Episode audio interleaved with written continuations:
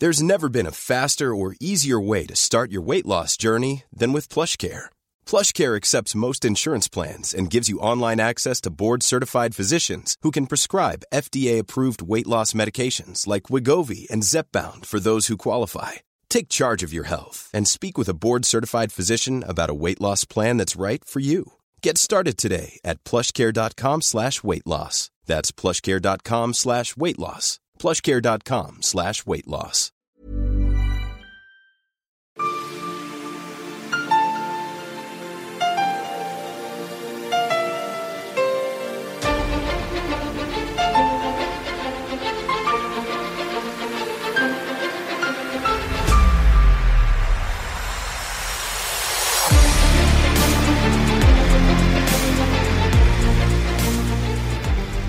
Du lyssnar på Militärsnack, podcasten där militära saker blir lätta att fatta.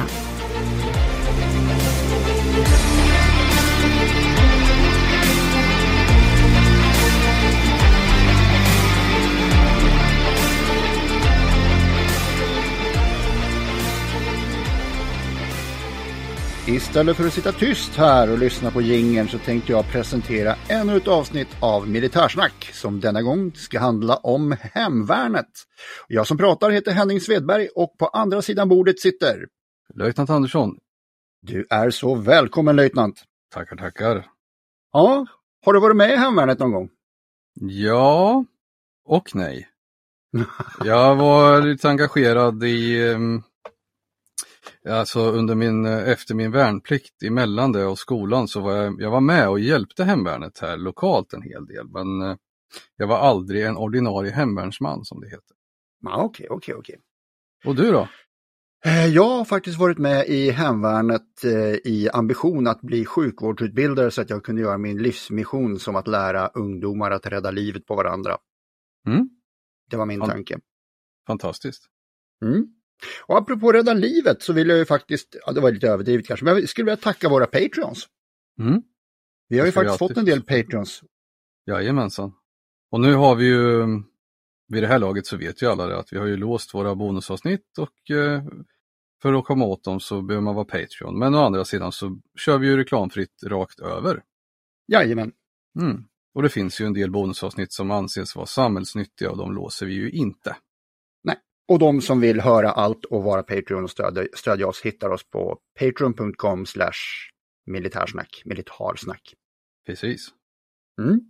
Men vi är inte här för att prata om Patreon, vi är här för att prata om en av försvarets, jag gillar riktigt bra, alltså personliga favoriter nästan i, i försvaret, hemvärnet. Mm. Precis, det är dags för avsnitt 17 nu, Hemvärnet. Det är både efterfrågat och efterlängtat. Ja, inte minst av mig. Så kan det vara. Mm. Och jag misstänker att du har lite historiska grejer att börja med. Det har jag, som vanligt. Ja, absolut, det är klart vi ska ha lite historia, men först så ska vi berätta vad det här är. Mm. Och Hemvärnet är ju en del av Försvarsmaktens insatsorganisation och den utgör nästan hälften av all personal. Okej, det var rätt mycket. Mm, det är det. Och det har varit större och det förhoppningsvis så kommer det bli större igen. Men historiskt då, eh, vi kommer hålla oss runt eh, andra världskriget, men vi ska börja med att säga att redan 1624 så kom det ut ett påbud eller fattades ett beslut eh, under Gustav II Adolf där man påkallade att hembygdens män ska skydda sitt eget område. Okej. Så- Det känns annars där- som att det känns väl som att det egentligen skulle kunna vara en mycket, mycket äldre princip. Ja, absolut. Det var väl så, alltså vilken eh, jätteprimitiv kultur som helst eh, eh, gjorde väl motstånd om det kom någon till, sin by, tänker jag. Mm. Nej, men det var väl just att det finns i skrift och eh, påkallat så att säga. Ja, just. Men just hemvärnets historia, den börjar 1940 efter ett riksdagsbeslut den 29 maj. Eh, Ja. 9 april där, det var ju inte, det var ju ganska nära efter att Norge hade, och Danmark hade fallit för tyskarna då som man valde att instifta hemvärnet. Precis, 29 maj här då. Och eh, man gjorde det till stor del på grund av att det var sånt himla stort engagemang att eh, försvara sin hembygd. Och eh, det hade uppstått massa spontana, inom situationstecken, enheter eh, som man kan lösa sig till. Men eh, det är ju helt enkelt eh, små medborgargarden eller miliser som hade bildats eh, här och där. Eh, och eh, då fanns ett behov av samordning och då tog man upp det här som, eh, och gjorde ett beslut av det och skapade hemvärnet då, så man skulle kunna organisera det här så att det inte skulle bli oorganiserat och eh, mindre effektivt.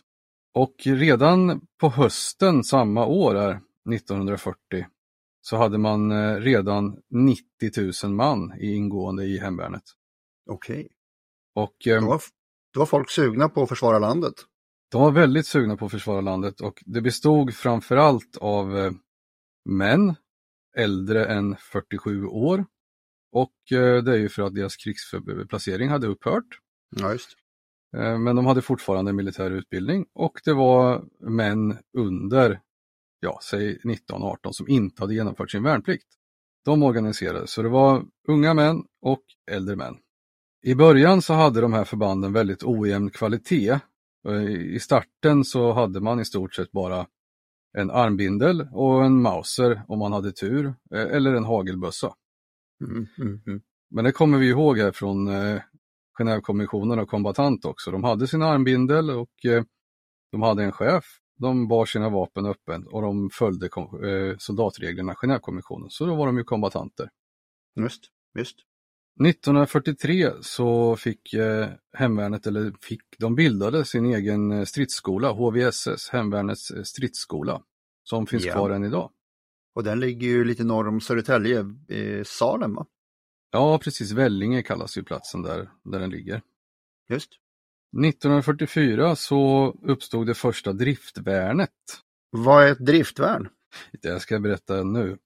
Driftvärn, det är eh, hemvärn som är kopplat mot ett specifikt företag eller verk eller en myndighet. Till exempel eh, kanske posten, driftvärnen på posten. Okej. Och okej. eh, i vissa fall så bestod det av anställda där på posten som i händelse av ofred skulle kunna försvara posten också. Då. De som eh, de får gå post helt enkelt. Och eh, ja, men andra anläggningar också. Kärnkraftverk fanns ju inte på den tiden, men eh, det är ett sånt som skulle kunna ha driftvärn, samhällsnyttig anläggning så att säga. Och även företag som producerar krigsmateriel och så vidare. 1945 så togs det beslut om att eh, hemvärnet skulle tilldelas uniform modell 39. Så då fick de ju en riktig uniform utöver det som de hade haft innan. Eh, men en enhetsuniform som alla skulle ha var tanken då. Sen tog det ju säkert eh, uppåt mot en fem år innan alla hade, faktiskt hade den här uniformen. Då. Mm, är det den uniformen som är här vadmal? Precis, det är ju en grå uniform det här. Påminner Ehm. lite grann om, om filtpläd ungefär. Precis, och sen finns det ju en, eh, en som heter modell 58 också. Och då är vi lite senare. Då finns det ju en modell 58 som är grå och en modell 59 som är grön. Okej. Sen är vi inne här nu på efterkrigstiden och kalla kriget och eh, hemvärnets eh, start på sin glansperiod. Eh, Deras huvuduppgifter under kalla kriget det var att skydda och bevaka mobbförråd med mer, men framförallt mobb, mobbförråd och sådana kritiska punkter. På grund av sin extremt korta mobiliseringstid. Eh, Om hemvärnslarm utgick då pratar vi ju timmar snarare än dagar, veckor Mm. innan de här är på plats. Så på den här tiden så hade man ju även eh, bra långt fram hade man ju sitt vapen hemma. Då hade man ju till exempel då en, en eh, på AK4-tiden, då hade man sin automatkarbin och så hade man vital del på ett ställe, vapnet på ett ställe och ammunitionen på ytterligare ett ställe. Så man gömde de här på tre olika platser i, i sitt hem. Senare kom även ett vapenlås som gjorde vapnet obrukbart och en nyckel då. Ja, just det. Just det. Men eh, i början här så var de ju beväpnade med framförallt Mauser 96 och K-pist 45. Och, Och riktigt, är det gamla klassiska geväret. Jajamän, det är ju ett gevär. Och riktigt, riktigt och efter kriget är det även sannolikt eh, tomatgevär och eh, kulsprutegevär. Sen har de ju moderniserats under resans gång. Men som sagt, huvuduppgiften var ju att skydda och bevaka framförallt mobbförråd som det fanns väldigt, väldigt gott om i Sverige där ordinarie förband skulle mobilisera. Exempelvis kanske en, en cykelskyttebataljon kanske hade delat upp eh, på tre olika mobbförråd, ett per kompani. Där fanns allting då, allt ifrån kunde finnas vapen, ammunition, uniformer, utrustning, cyklar, rubbet. Så och, man, var, man var alltså rädd för sabotage mot eh, mobbförråd i ett initialt skede på ett krig alltså? Jajamensan, exakt. De skulle skydda mobiliseringen, vilket de förmodligen hade gjort väldigt, väldigt bra. Vi ska spåna lite mer fritt sen och så ska vi prata lite exempel och lite egna upplevelser, men vi fortsätter mm. i historiken. Jajamän. Och eh, någonstans i mitten på 80-talet är vi framme nu och då består hemvärnet av ungefär 120 000 soldater. 1985 så kommer hemvärn för marina uppgifter. 1987 så startas någonting som heter försvarsområdesflyg tillsammans med frivilligkåren. Där man okay. flyger i mindre plan. Vad kan det flyget göra för uppgifter? Det flyget kan ju spana framför allt och kanske enklare personaltransporter men framför allt så kan de ju eh, hämta underrättelser. Ja, Okej, okay. bra. 1988 så påbörjar man försök med hemvärnshundar som senare blir ett stående inslag då. 1999 så får all personal i hemvärnet eh, modell 90, alltså den standarduniform som vi har idag. Mm. Fyrfärgskamouflage spräckligt. Det M90 är det här eh, uniformen som har samma färgsättning som Viggen hade på sin tid med eh, eh, raka linjer, lite olika former, lite spräckligt så att säga. Det... Vi efterliknar ju här i våran, eh, log i våran logga. Det har vi ja, det var ju så enkelt och så nära. Mm.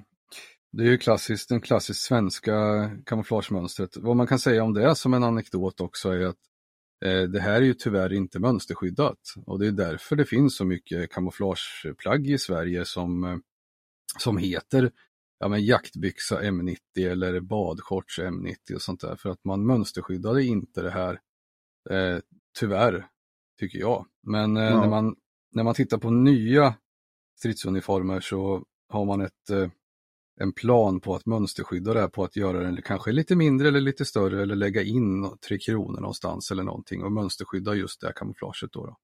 Okej, okay. ja, ja, jag förstår. Det kan ju finnas problem med att människor uppträder i försvarsliknande kläder. Precis, det kan ju göra det, speciellt i, alltså inte i fredstid. Det finns det situationer då det skulle kunna vara besvärande. Eh, eller användas i kriminellt syfte eller så, men framförallt under ett mobiliseringsskede eller så, då kan ju det här vara en väldigt dålig idé. Mm. Ja, och på mitten av 2000-talet så börjar hemvärnet eh, dels krympa, eh, men eh, man börjar få mer kvalificerad utrustning och vissa enheter får mer kvalificerade uppgifter med det då. Men precis som resten av, av men precis som resten av Försvarsmakten så genomgår man ju lite av en eh, nedåtgående trend här och, eh, och det som gör att den här trenden går ner det är väl i stort sett att eh, den eviga freden är inträffat även i hemvärnet precis som resten av Försvarsmakten och delar av Europa. Det ska aldrig mer bli något krig och det finns liksom inga, inga riktiga motivationer att vara med i det här. Man kanske tycker att ja, men det, det ska ju inte hålla på med det här, vi ska ha ett insatsförsvar och så vidare. Och eh, Runt 2000 så har man 70 000 man. Fem år senare, 2005, då är man nere på 40 000 man. Och eh, 2020 är siffran ungefär 20 000 man. Herre Jesus. Men nu har vi ju en kris i omvärlden igen och eh, intresset ökar. Och vi hoppas att hemvärnet kommer att eh, öka på rejält här under nästkommande år. Intresset och försvarsviljan ökar ju som sagt. Och är man militärt utbildad och inte engagerad, precis som vi pratar om i ett bonusavsnitt om totalförsvaret, då ska man mm. engagera sig. Ja. Sen vill jag skjuta in där att hemvärnet alls inte är så som många tror, att det är massa eh, gubbar som eh, smygsuper och, och ute och leker på, eh, på övningar, utan det är, det är tämligen seriöst. Oh ja, visst är det det. Ja, och då är vi inne lite grann på eh, vad vi har idag. Ja. Och vi får ta utgångspunkt lite grann i våra militärregioner. Militärregioner har vi då fem stycken. Det är militärregion norr, mitt, väst, syd och Gotland. Mm. Och de här militärregionerna består av regionala staber som finns eh, även i fredstid. Och de här stabernas uppgift då det är ju att eh, samordna det militära insatser med andra myndigheters räddningsarbete även i, i, under krissituationer. Till exempel bränder, översvämningar med mer. Då är de här regionala staberna som är kontaktpunkterna mellan Försvarsmakten och övriga samhället, till exempel polis, sjöfartsverk, kommun och region. Och en annan sak som eh, de här militärregionerna sköter och har ansvar för, det är till exempel bevakning och skyddsuppgifter. Det kan handla om att skydda vissa områden och militära skyddsobjekt redan i fred. Okej. Okay. Och gör man en insats i, eh, i fredstid, men även viss del i, under kris, krig, så kan krigsförband och framförallt hemvärnsförband eh, ledas av de här regionala staberna. Därav vill jag ha med de här regionala staberna. Staberna lyder eh, i sin tur då under insatsledningen i högkvarteret. Så det, därför vill jag ha med de regionala staberna och militärområdena. Eller områden sa jag nu, jag menar region, militärregion. Eh, de som har varit med länge kan känna igen det här lite grann i försvarsområden som hette FO och Milo som fanns. Eh, det fanns ju milon och försvarsområden då. Men nu finns det militärregioner. Flygvapnet tillämpar väl någonting som heter sektor? Sektor nord, sektor mitt, sektor syd. Jajamensan. Ja, och de här militärregionerna, de har ju till sin hjälp kan vi säga 22 eh, stycken utbildningsgrupper. Och de här utbildningsgrupperna de finns också och det är anställd personal där, officerare, som jobbar med att utbilda och ansvara för de ungefär 40 stycken hemvärnsbataljonerna som vi har i Sverige idag. Ja. Och då kan de heta till exempel eh, Livgrenadjärgruppen och eh, den finns i Linköping i anslutning till helikopterflottiljen. Och eh, den heter Livgrenadjärgruppen då till exempel för att eh, gamla I4 låg i Linköping, som ett exempel. Det finns givetvis en Gotlandsgrupp och en Lapplandsjägargrupp och så vidare. Det finns alltså 22 stycken sådana här utbildningsgrupper. Och de utbildar och, och vidmakthåller 40, ungefär 40 stycken hemvärnsbataljoner. Brukar du som jag mecka motorcykel, bil eller ja, varför kanske inte stridsvagn och ibland vill få grejerna riktigt, riktigt rena? Om man inte vill slita och gno själv kan man vända sig till Bålsta vattenpolering, balstavattenpolering.se som får dina motordelar skinande blanka eller matt gröna. Balstavattenpolering.se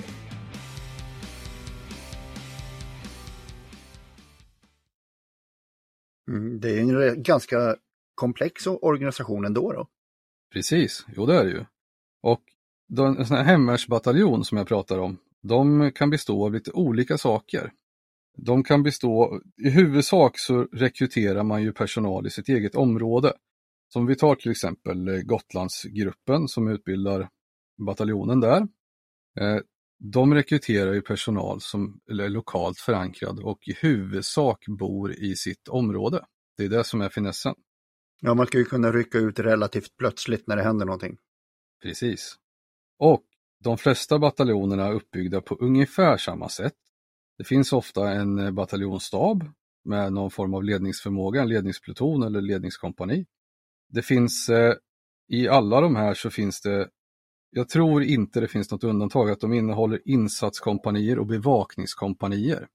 Och insatskompanierna är lite mer kvalificerade, lite mer rörliga och eh, lite andra uppgifter. Bevakningskompanierna lite mer knutna mot specifika objekt. Så insatskompani, bevakningskompani, det är liksom grunden.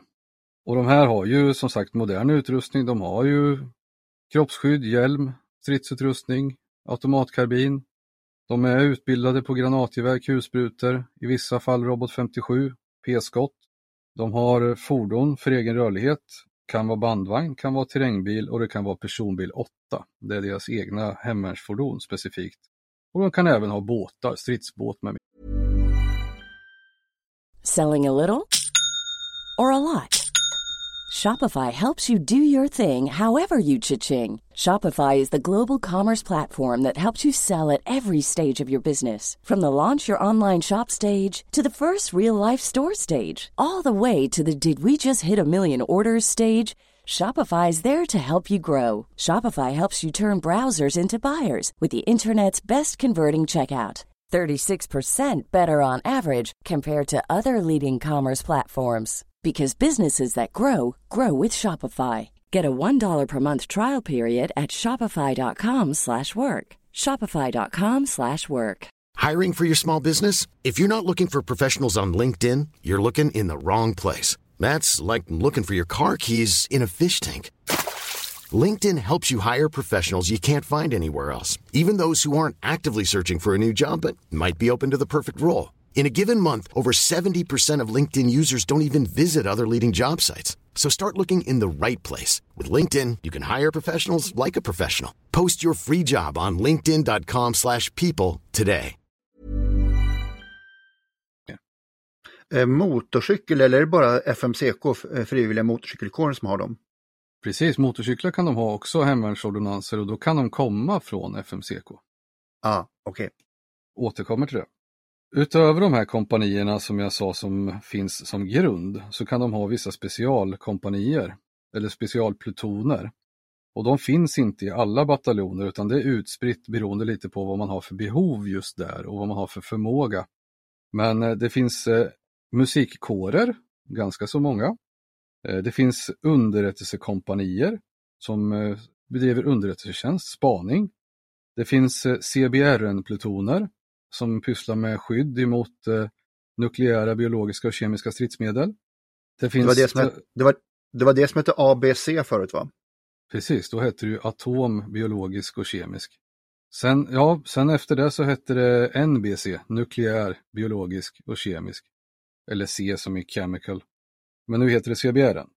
Sen har vi trafikplutoner som eh, pysslar med trafikledning, omledning, dirigering och sånt. Det finns även pionjärplutoner, alltså en form av ingenjörsförband med, som, ska kunna, som ska kunna pyssla med sånt som vi gick igenom i eh, avsnittet ingenjör, fast yep. kanske lite mer light. Det finns eh, även hemvärns granatkastarplutoner.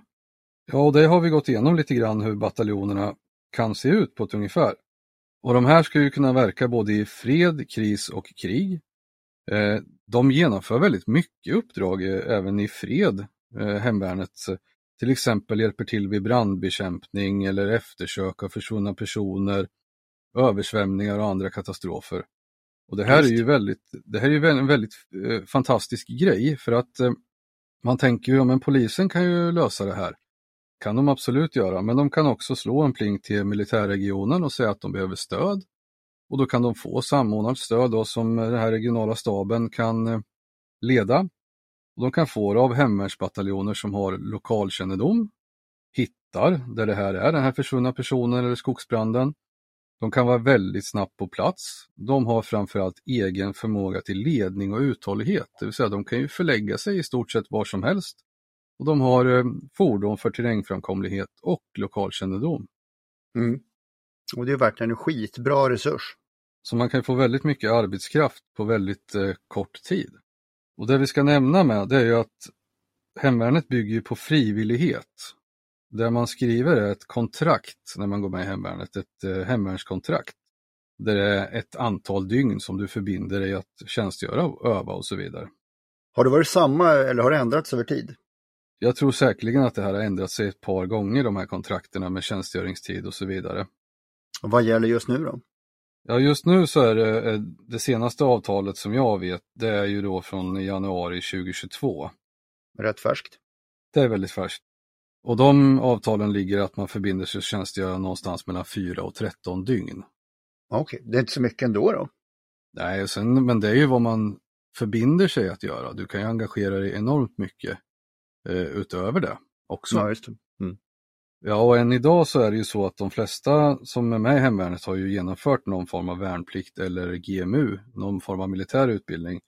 Men det finns ju även specialister från diverse frivilligorganisationer.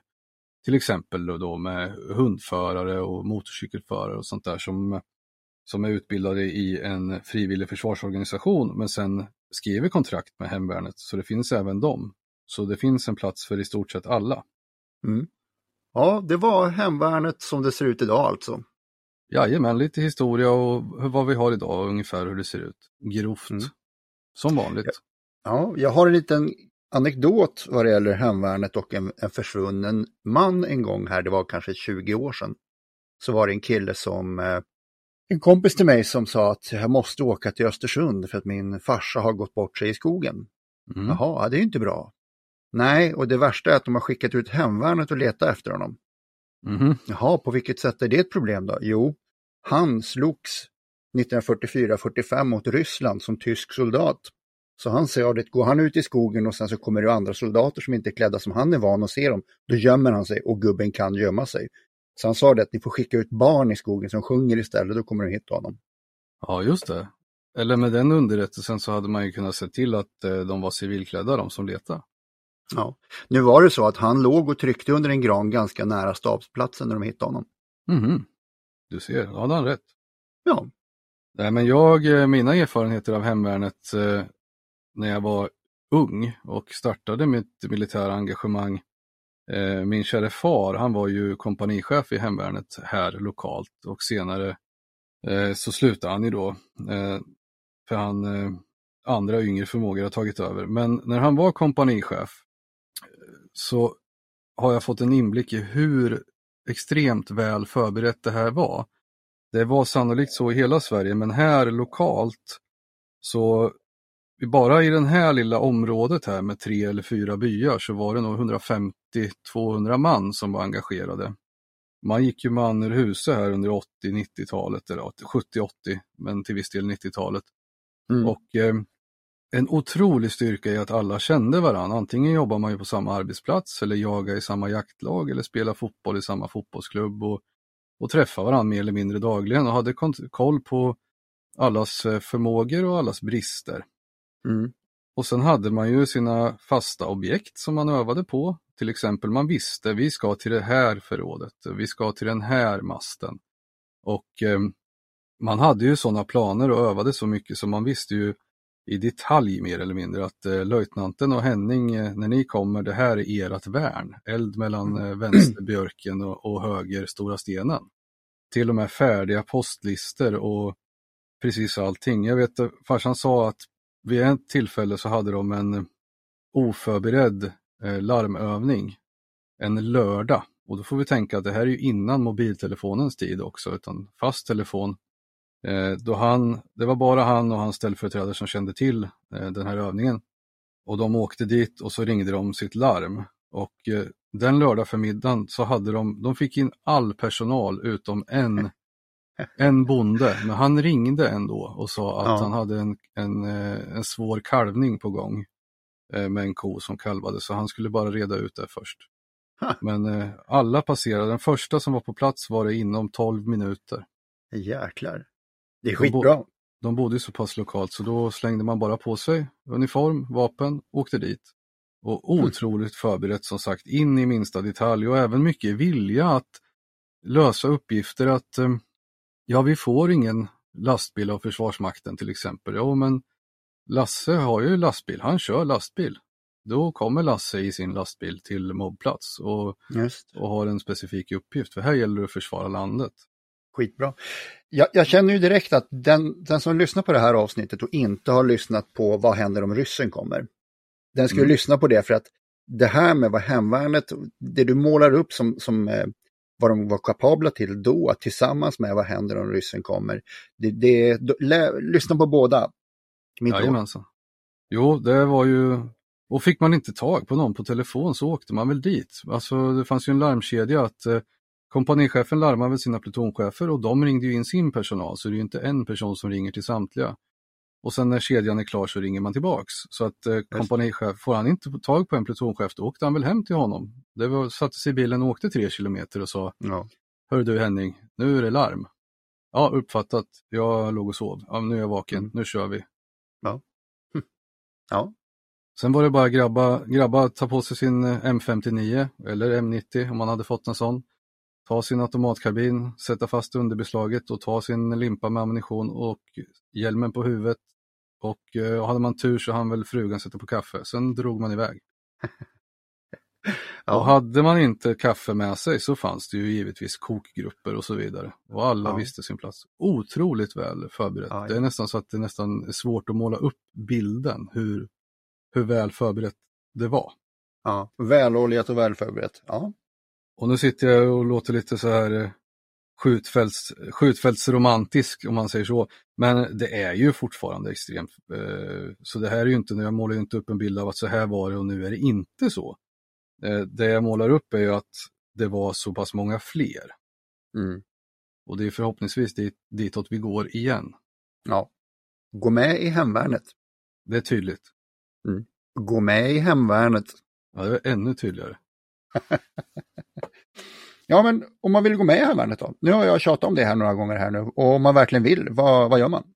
Ja, om du vill gå med, då går du in på, på webben på försvarsmakten.se och det finns någonting som heter Mitt Försvarsmakten. Där gör man ett konto och sen står det hur det går till. Man skapar ett konto och loggar in. Inte särskilt svårt och allting Nej. finns att söka. Sök på Gå med i hemvärnet på Ja. din webbläsare. Snyggt!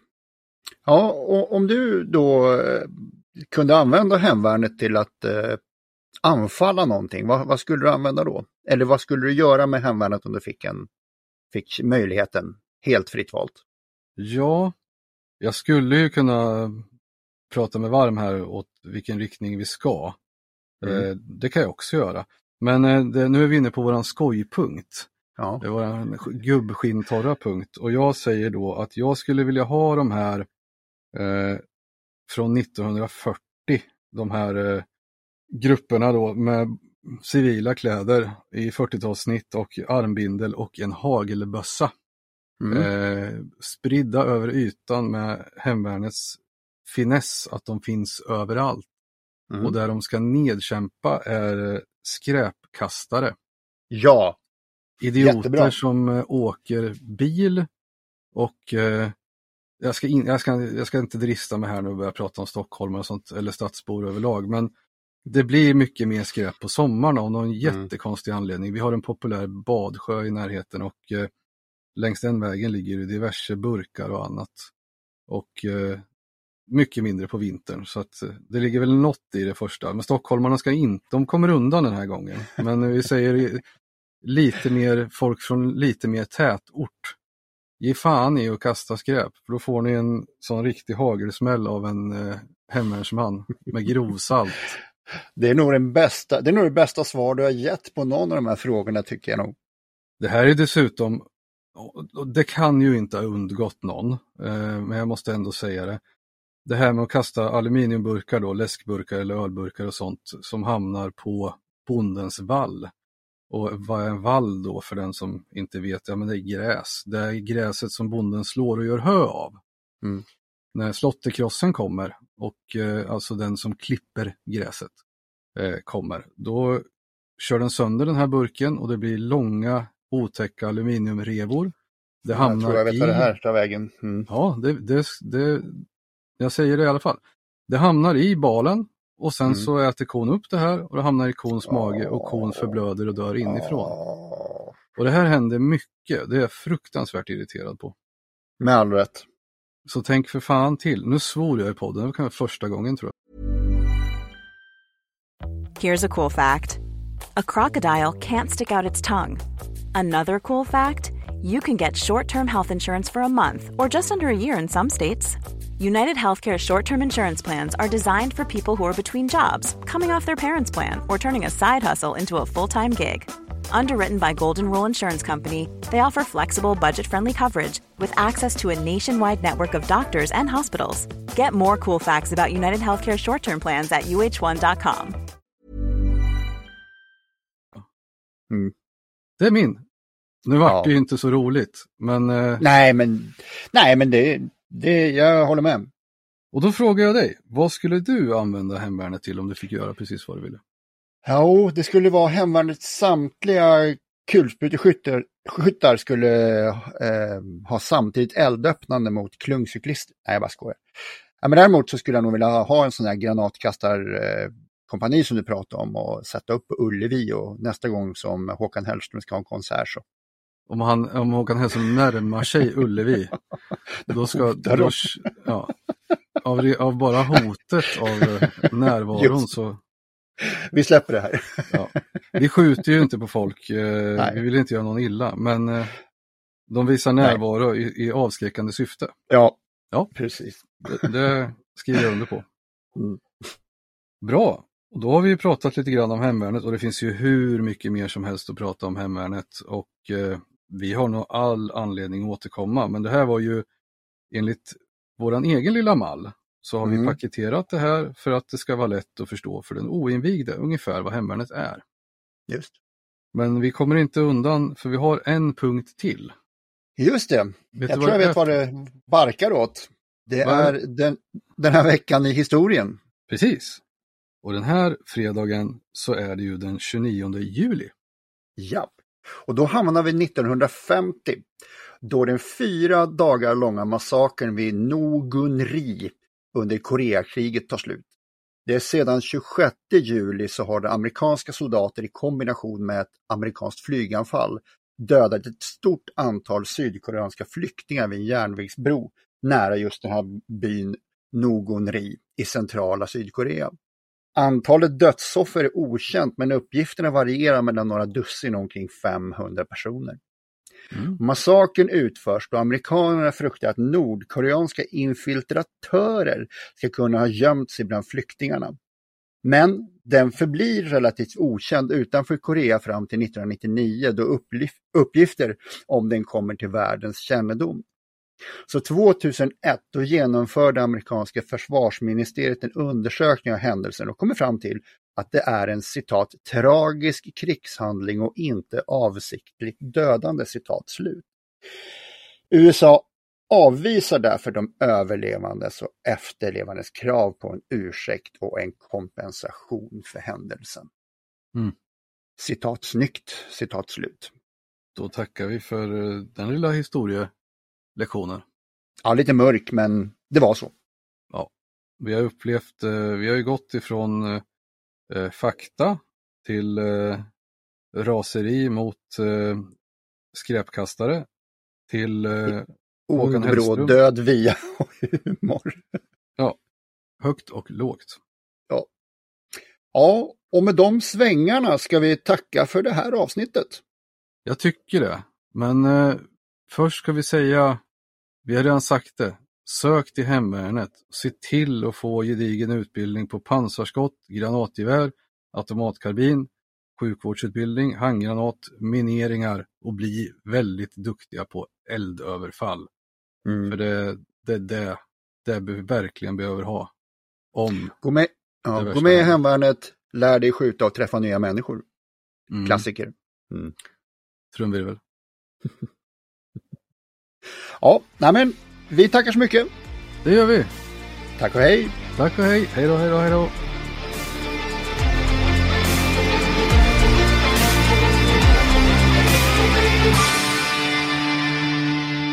Glöm inte att gilla, dela och gärna prata om vår podd med de vänner du tror skulle gilla den. Tack!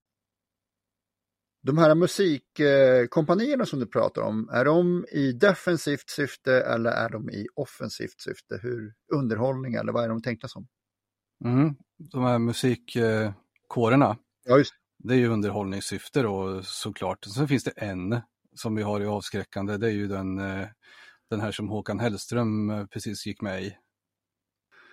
Men hur funkar det med Genèvekonventionen? Det är väl inte tillämpbara medel att använda att ha honom som, som krigsmaterial? Ja, det finns en liten kryp, eh, ett litet kryphål där. Icke dödligt våld. Precis.